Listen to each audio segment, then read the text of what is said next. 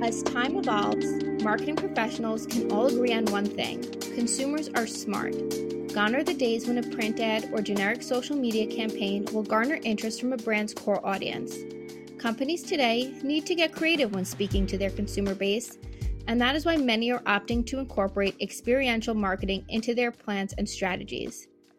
Through shared experiences and creating campaigns that create meaningful memories, many businesses are working to implement unique experiential marketing into their PR tactics. To discuss the evolution of the phenomena, we're joined by Anna and Eli Peer, co founders of Allenby.fun and experts devising impactful marketing campaigns. Hi, Eli and Anna. Thanks for coming to our show. Hi, we're happy to be here. Yeah, thank you for having us. It's, a, it's an honor. Honor for us. So I'm going to dive in. So experiential marketing is a method in which a brand can promote its business or a product to consumers through an experience. That's what sort of makes it so elite. How does this type of marketing differ compared to some other traditional forms? The main thing is basically with experiential marketing, you're creating a contact with your customer. You, they're experiencing your brand in the most personal way. It's a full immersive experience. It can incorporate vision, sound, smells, flavors, collaborations. You're basically asking your customers to join you, sometimes for minutes, sometimes for hours, into your own world that you create for them. No other media can incorporate such an immersive discussion with a customer like experiential. That's the main thing, the main difference. So, what are some examples in your experience of businesses truly capturing the essence of experiential marketing? Are there any particular campaigns that have come that come to mind that have blown you away? I think for us, the experiences that tend to really capture our attention are not always necessarily the biggest productions with the highest dollar spend.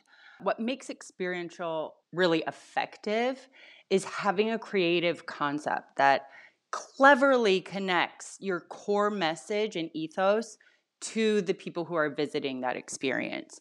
So uh, it can be as big as Red Bulls starting with the Flugtag and asking their customers to build their own flying machines and then evolving into like the massive leader of extreme sports and going into space and not only evolving their brand but also an entire industry adjacent to them or it can be something a little bit more intimate. If you look at the history of fashion houses, they all started with a very intimate experience within their atelier. The core of fashion was inviting their customers in into their world of Chanel or, you know, Louis Vuitton and having that personalized experience, which now obviously we have seen has grown exponentially, not only in the production of their runway shows as massive global events, but in additional experiential installations like taking over stores, doing their own pop ups. Jacquemus had his bags as cars driving around the street. So they've really captured the essence of how to connect to their consumers and bring them into their unique world in small ways as well as large ways. Fashion is, is a smart example because it's one of the industries that a lot of the brands rely on experience before they rely on other platforms. Everything they do, yes, it's to in the end of the day to create PR and social coverage and social pickup and social discussion. Because eh, but they know how to use real world engagement and have other platforms pick it up in such an amazing way. I don't think there's any other industry that uses experiential as well as and efficient as the fashion industry Yeah, I I completely agree, especially when you said it's more times like not the over the top campaigns that are the most effective. I worked in the music industry and we did a big experiential marketing campaign for our products. And we would take over breweries across the US and bring our products for people to test drive.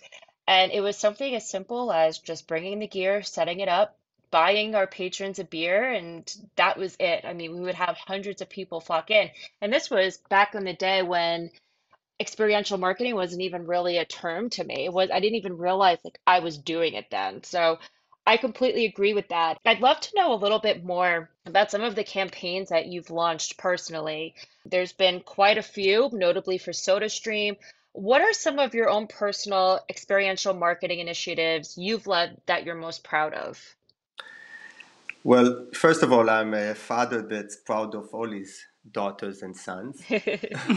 but there's a few that I think uh, I'll tell that story even when I'm a very old man. One of them is The Diner by Surface Magazine and David Rockwell. That is an amazing, actually, story for experiential because when we were approached by Surface Magazine, they wanted to celebrate the 25 years being alive as one of the United States' leading design publications. So we built a concept to tell told them, listen, the Salone del Mobile, the design festival of the of the world, and you of course are over there always doing some talks and stuff like that. But you as an American design publication, you should celebrate American design in the design capital of the world, Milan.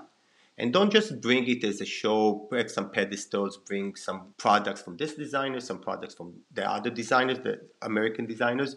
Let's build an experience that is so truly american.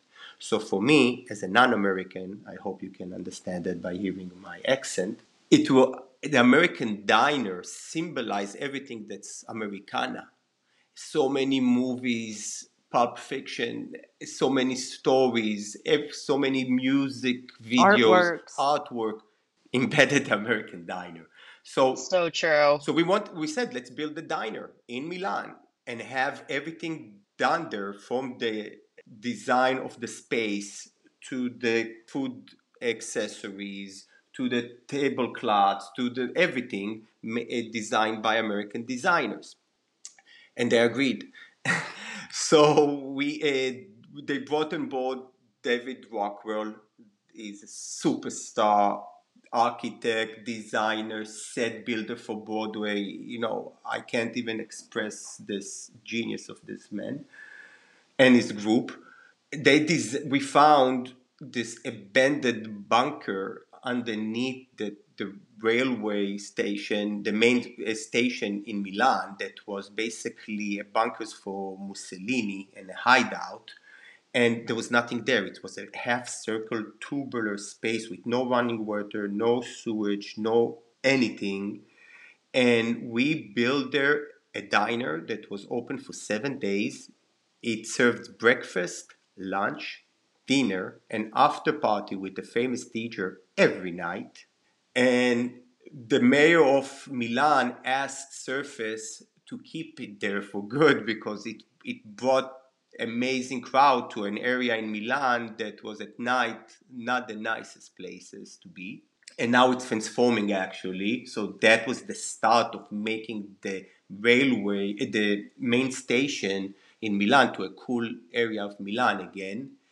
But it was collaborating with so many different stakeholders. You had Surface, you had David Rockwell, you had 2x4 that helped with the branding and the brand identity. And then you have every designer that from bringing a chair to bring to designing the neon signs to bringing the plates and also food getting water there there's no water getting sewage there there's Yeah, no we built sewage. a full functioning kitchen. restaurant kitchen.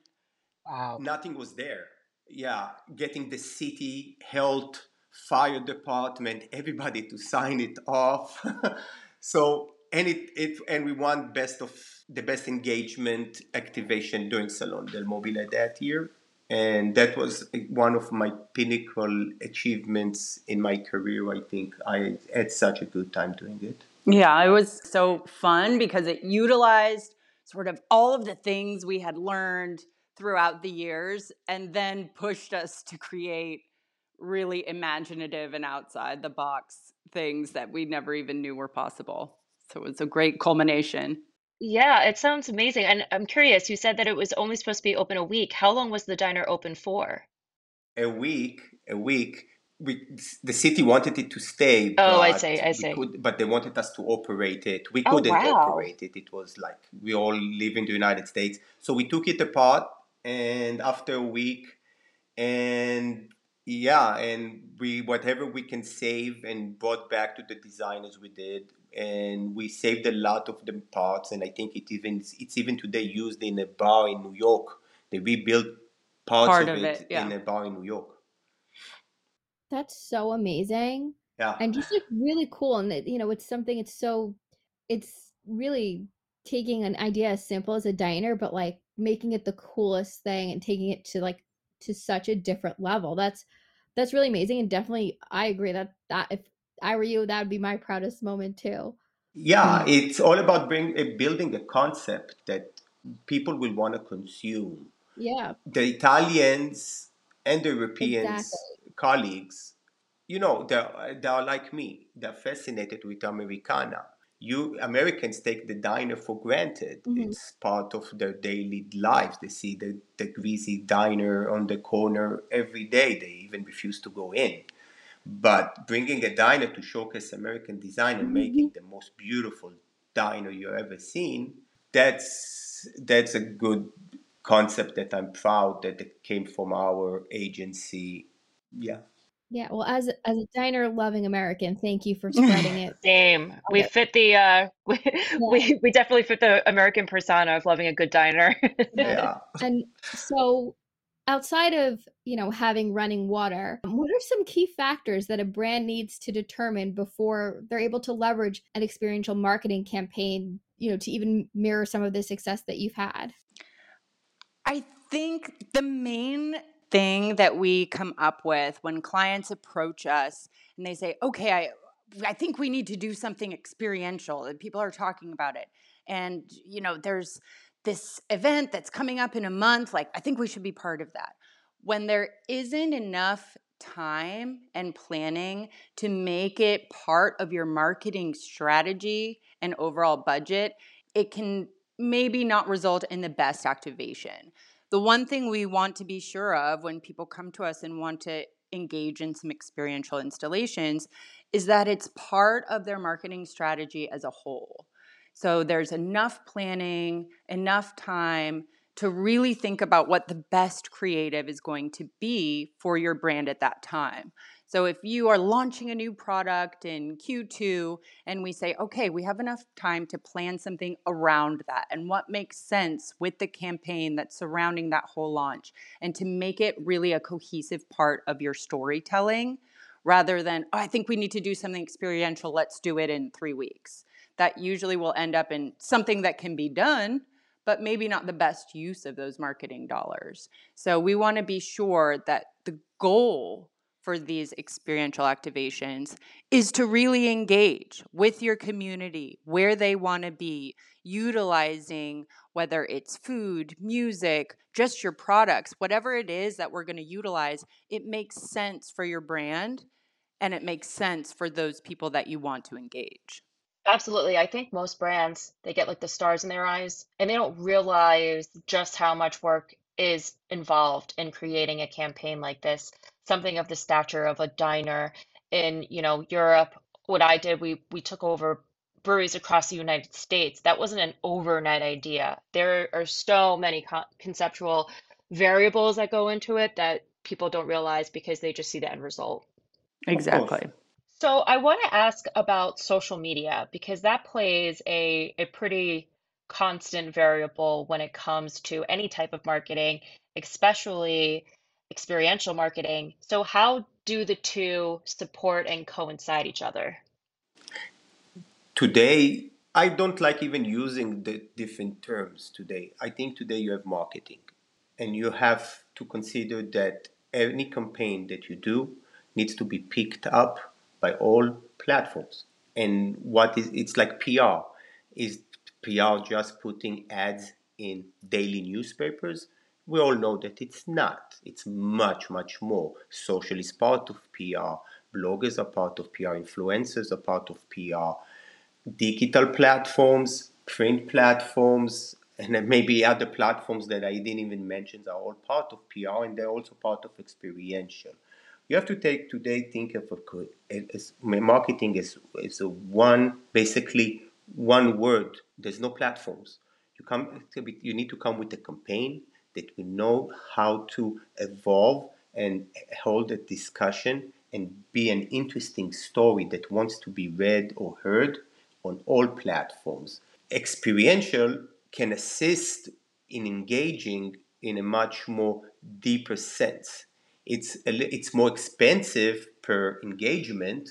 Of course, you know you can get cheaper engagements by on Instagram, but the but the engagement is much much deeper.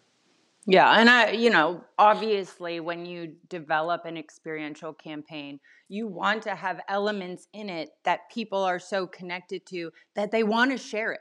They are excited that they were there and they got to see that in person. So they want to share it on their social media. And they, ha- you know, whether it's that photo op moment or just saying how fantastic the concert was or whatever moment that they want to share with their own community that we provide that deep of a connection that they really do authentically want to share it with their own community. That makes a lot of sense and especially in today's world everything is so connected and you know you're sharing things right away. So, you know, you're able to bring these events and and tell everyone where you went and what you did. Kind of speaking of that type of success, what is it that you think makes experiential marketing successful and you know really what are some of the variables that brands should be aware of when they're planning a campaign of their own it kind of goes off of that same vein where you really want it to feel authentic to your brand, your brand's ethos, whatever story you're telling during that time period. And feel unique. So I think absolutely having enough time to do the correct planning, develop the creative, produce the elements all beautifully, that allows you to create an activation correctly. You know, a lot of times you'll see sort of this piggyback or copycat experiential trends happening. Not that long ago, every brand was having their branded food truck all over and, you know, giving out free food that may work for some brands possibly restaurants or you know something that is has a connection to food but it didn't necessarily have a connection to all brands that were doing it. So while maybe some people will take a picture in front of that branded food truck what are they taking away? Yeah. what is the experience that they're leaving with the feeling about your brand that they're leaving with after that interaction? If it was just to come and get a free burger, that may not leave any impression about your brand with them. Right. Who's going to say no? Yeah. And it's not just the people that were in the activation. Now, you took a photo, you put it on your Facebook or your, your Instagram or your TikTok, and what those viewers are taking away that you were in front of a nice branded Airstream. So the experience needs to follow through by the person experiencing it and the people watching him or her experiencing it. So the message needs to be very clear and very and always on brand. Yeah, and it needs to invoke an emotion, I think, too. You know, like you said, anybody can go and say, Yeah, I'll take a free slider that this food truck is giving out. I didn't have Yeah. lunch today. Sounds great. Or, yeah, I'll do a free beer that this brewery is giving out for, but there's no emotion there, that you're just fulfilling a need for somebody wanting to come by and get a free sample but there needs to be so much more to that.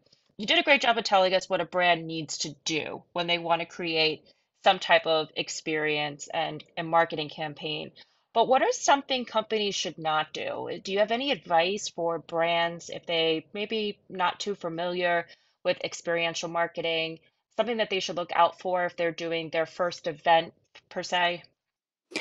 I think the biggest sort of not mistake, but misstep is when brands kind of tiptoe into the world of experiences and say, well, let's start with a small budget. So we can do, you know, maybe this thing here that we've seen everybody else doing and to give it a try.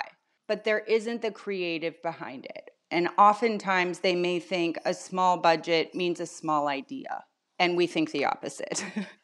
I think a small budget does not have to mean a minimal idea or a minimal connection. You can create a really meaningful connection with your audience and maybe with people that you haven't connected before by coming up with a really creative and clever way to show them who you are as a brand. That may be through a collaboration. Even a small business can maybe find another small business around them that they have similar ethos and they have a similar community and they can share together and join to join forces and create a unique experience without spending a lot of money. The idea that a small budget means you're going to have a small engagement is not always correct. And the main thing behind that is coming up with the creative and allowing yourself to think outside the box. And we love doing that. We love coming up with brand partnerships that are maybe not obvious, but give your consumers a new way of looking at you by seeing how you partner with this other brand.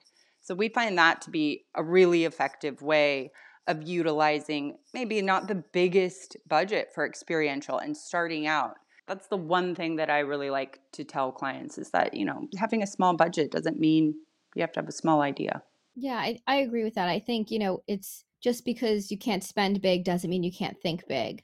Yes. And if you're spending the money, you want it to be effective. Otherwise, it's wasted marketing dollars. You could have just put that mm-hmm. back into paid media. I was just going to say, you're going to do experiential, have it be meaningful. Yep. A big idea or a big budget doesn't necessarily mean that people are going to resonate with it. Exactly. Yes. And even even companies that were built on only online sales, almost 90% online sales. Let's take Casper, the mattress company. They are online business, but they also do brick and mortar experiences, either if it's pop-up stores that you can come lay on the mattress or pop up beds, mini rooms in airports and lounges that you can come have a nap between your flights and experience the Casper mattresses. So even companies that are completely online, direct to consumer, using most of their budget to promote themselves on online, understand that they need to create that touch, that interface, that connection with their customers that they couldn't they were not successful bringing them online. That they needed another touch point with that customer to get them into the Casper world. Yeah, that that's such a good. And you know, I think it's been proven through just in this conversation, the campaigns that we've talked about, that you know traditional marketing strategies are antiquated, and brands really need to get creative when it comes to retaining loyal customers and finding new audiences. Eli and Anna, you're certainly creating a movement in this space, and we're extremely grateful for your time today. Thank, thank you. you. so much. We appreciate it. Yes, of course. thank you very much. For our listeners, if you've got a question or want to drop by and say hello, you know where to reach us. Email anytime at impressions at pollockgroup.com.